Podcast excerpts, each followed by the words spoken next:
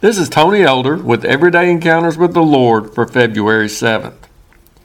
On these cold winter days, it's been tempting to spend more of my leisure time in our warm house curled up in a comfortable chair with a good book. One winter, I worked my way through 17th century Englishman John Milton's epic poem Paradise Lost. From the Old English language, as well as the form of the prose, it was a challenge. If you're not familiar with Milton's poem, it expands upon the biblical account of Adam and Eve in the Garden of Eden, especially focusing on the fall of man. While much of its content is purely speculation, the poem vividly conveys the seriousness of sin and its consequences. It helps us picture the intensity of the purity, innocence, and pleasantness in life that was forfeited by Adam and Eve's disobedience of God. And it reminds us that their foolish choice not only drastically affected them and their futures, but it had a long reaching impact upon all their descendants and the world as a whole. When any of us make a similar choice to deliberately act contrary to what we know to be God's will, in a sense it may not carry the same weight as that act by our first ancestors. However, we need to guard against an attitude of taking that personal sin too lightly.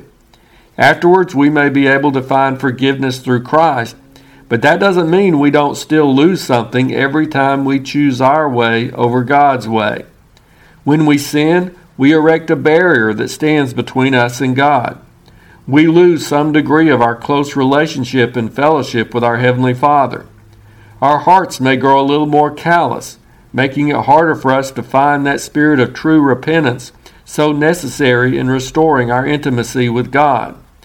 And we have no idea what opportunities for spiritual growth and service we may have lost through our taking the wrong pathway. Sometimes we can't retrace our footsteps. That foolish choice, although forgiven, has forever altered our course in life.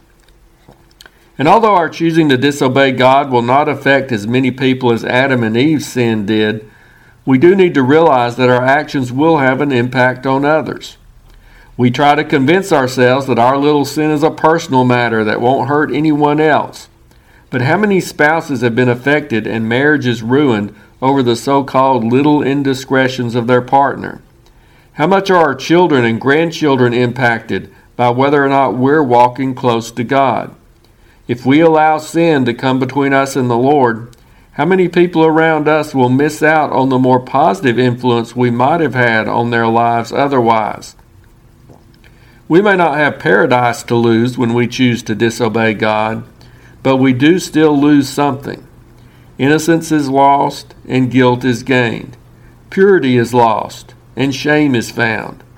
What's best for us is sacrifice for a lesser alternative. And the light of Christ that is meant to shine brightly through us grows a little dimmer. So let's take sin seriously and choose to follow God's will for our lives. If you're interested, Everyday Encounters with the Lord is available in both book and ebook formats. And now I pray that you'll encounter the Lord today in your own everyday experiences.